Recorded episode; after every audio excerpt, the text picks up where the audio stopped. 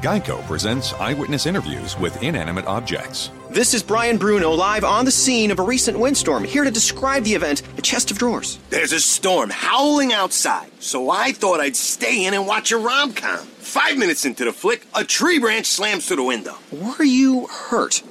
I just got a scratch on my chest. Your chest of drawers can't help you in a windstorm, but the Geico Insurance Agency can help you get covered for personal property damage. Call Geico to see how affordable homeowners insurance can be. We're back to the Neil Haley Show and the Caregiver Dave celebrity segment. And Dave, I told you when you met me, we would meet some really awesome people. And every week I keep saying, you can't believe who the next guest will be. And uh, this guy is awesome. It, I, I'm sure we have you have thousands of questions for him, Dave. So go ahead and introduce him. Well, we're talking about the commander of the International Space Station and performed spacewalks, fluent in Russian and French, an avid and artistic photographer with more photos than any other astronaut in space, one of the first feature film videographers, astronauts in space, the IMAX Film A Beautiful Planet of NASA astronauts has the third most days in continuous in space. We're talking about an astronaut if you haven't figured it out. Um, welcome to the show. Hey, it's good to be here. Yes, Terry, uh, Colonel Terry, thanks for coming on the show. And uh, I tell you, as I said, I'm not as skilled as you are. I um, am impressed by uh, your your resume. But Terry, when you were growing up as a kid, did you think that you'd have this kind of resume? You know, I I would have been ecstatic if you would have told me that I would get to do the things I got to do. I mean, when I was a boy growing up, I had pictures of airplanes and galaxies and space and all that kind of stuff was what covered the walls of my room and it was my dream and passion, but I, you know, I never actually thought it would happen, although I really wanted it to. Yeah, so you were the proverbial boy who always wanted to be an astronaut and it actually came true. That's awesome. Yeah, I I it, it actually came true. So I'm super super lucky for sure. Yeah. So for all those other little boys out there who are who want to be an astronaut, when did it actually start happening for you? How old were you? When did you say, "Oh my God, this is really going to happen"? Yeah, well, okay, so it started when I was five, and then as I grew up as a teenager, I read the right stuff, and I was like, all right, that's how you do it. You got to go be a pilot and test pilot. But it, I went through my career as an F-16 pilot, and there was one day I was on this walk in Germany, and I said, you know what? I've wanted to be an astronaut my whole life. Let's just go for it. And I ended up applying to test pilot school. and while I was at Edwards Air Force Base, I got, is when I got the call after this really long, you know, year, year and a half process of applying to NASA. Um, I was in my work one day, and and the chief of the astronaut office called, so I was pretty excited, to say the least. You know, you make it sound so easy. How many astronauts, potential astronauts, try out and don't cut the mustard? Well, the, so right as I was leaving NASA a couple years ago, one of the last things I did was go through applications, and there were 18,000 applications. Um, wow. and they only picked, I think it was maybe 12 or 13. Yeah. So Oh my gosh. The odds were not high, and they never are. I mean, every time there's a class, they get thousands of applications, and they only pick a handful of people. How do they How do they go that process? So yeah. So, so Colonel Terry, how do they go uh, through that process? What is the What are they looking for? Is it is there a checklist? It's all well, yeah. Yeah, when I did it, they used to have this stuff called paper that you had to fill out. It was a real pain, and now they have it electronically, but it's still just as painful. But you know, the people that apply, first of all, are all technical. They are they're either engineers or scientists or medical doctors. Even the pilots, the military fighter pilots and test pilots, they all have technical engineering degrees or science degrees.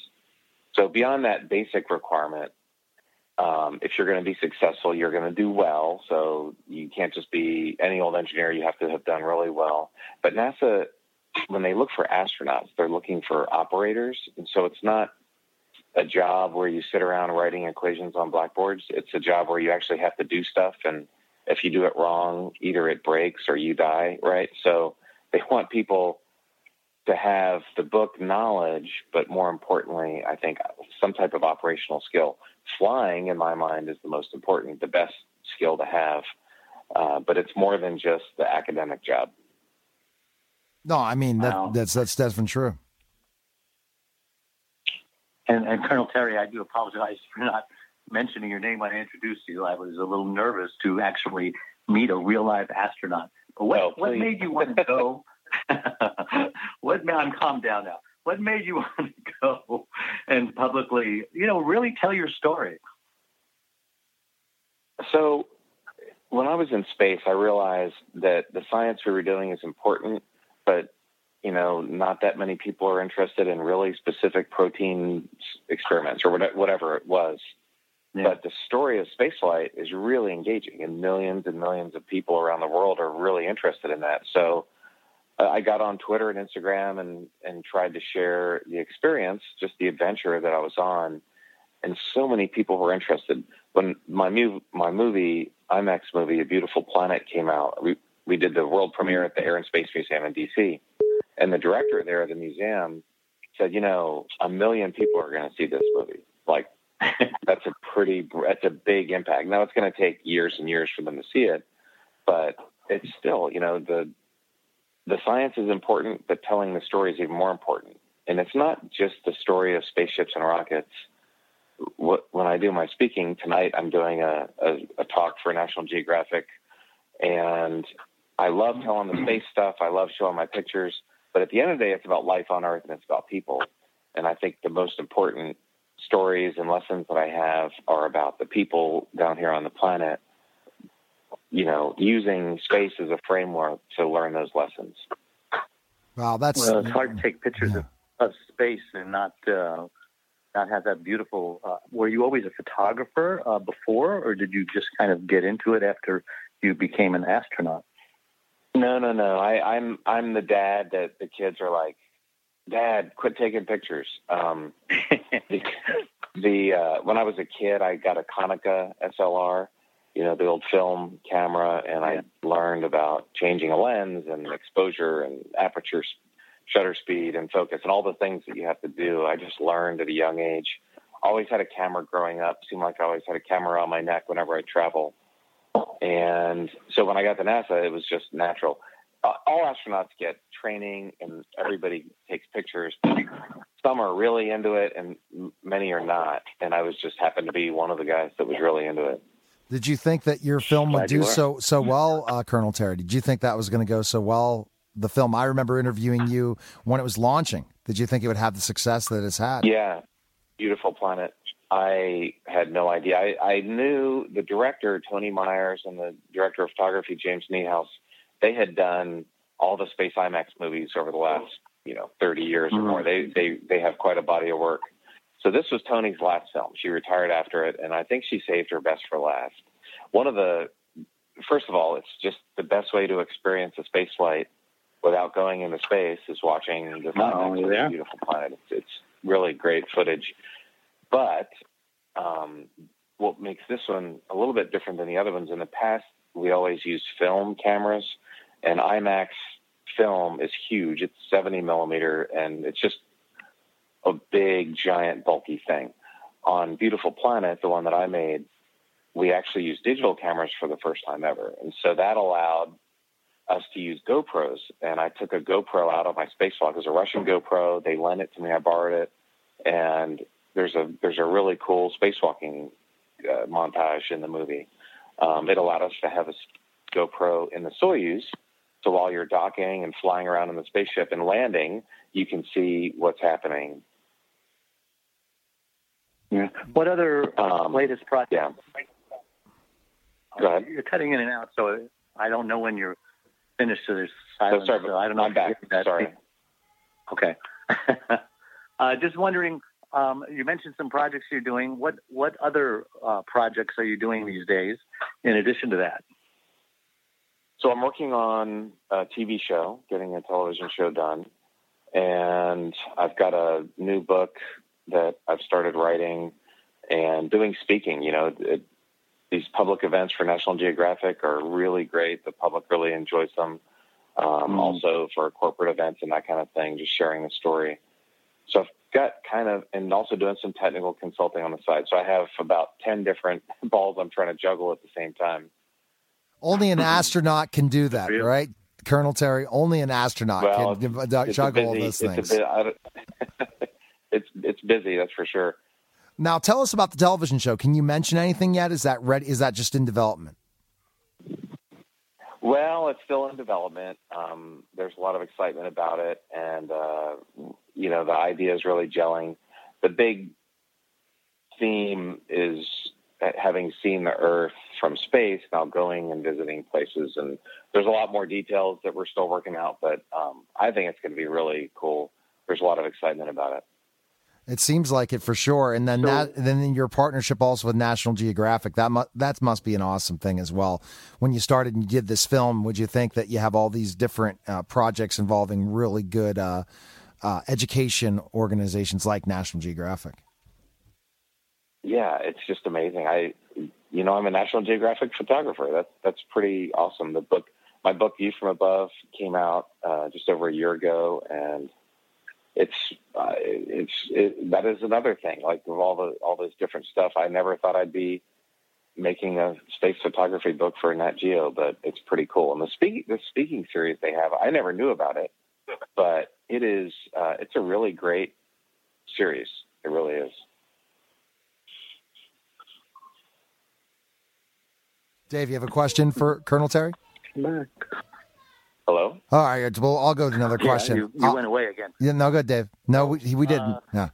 Hello. What is going on with? Um, how can we find out how to see this movie and how to uh, be involved in all the stuff you're doing? Where do where do we go for more information, Colonel Terry? Yeah, so Beautiful Planet is an IMAX movie. So if if you have like the Air and Space Museum or the Kennedy Space Center or these big science places that, that have IMAX, it just came out on Blu-ray. So if you want, if you have Amazon, you can get you can get it there. Oh, Same thing with View from Above. Yeah, the Nat Geo book View from Above is also available Mhm. at you know local booksellers or Amazon. Um, but yep, Awesome. How, how long are these? In, in, are they about an hour, hour and a half, thirty minutes? Yeah, the movie is 45 minutes, so it's it's documentary style, not not full length feature film. With amazing photographs and footage, I would assume.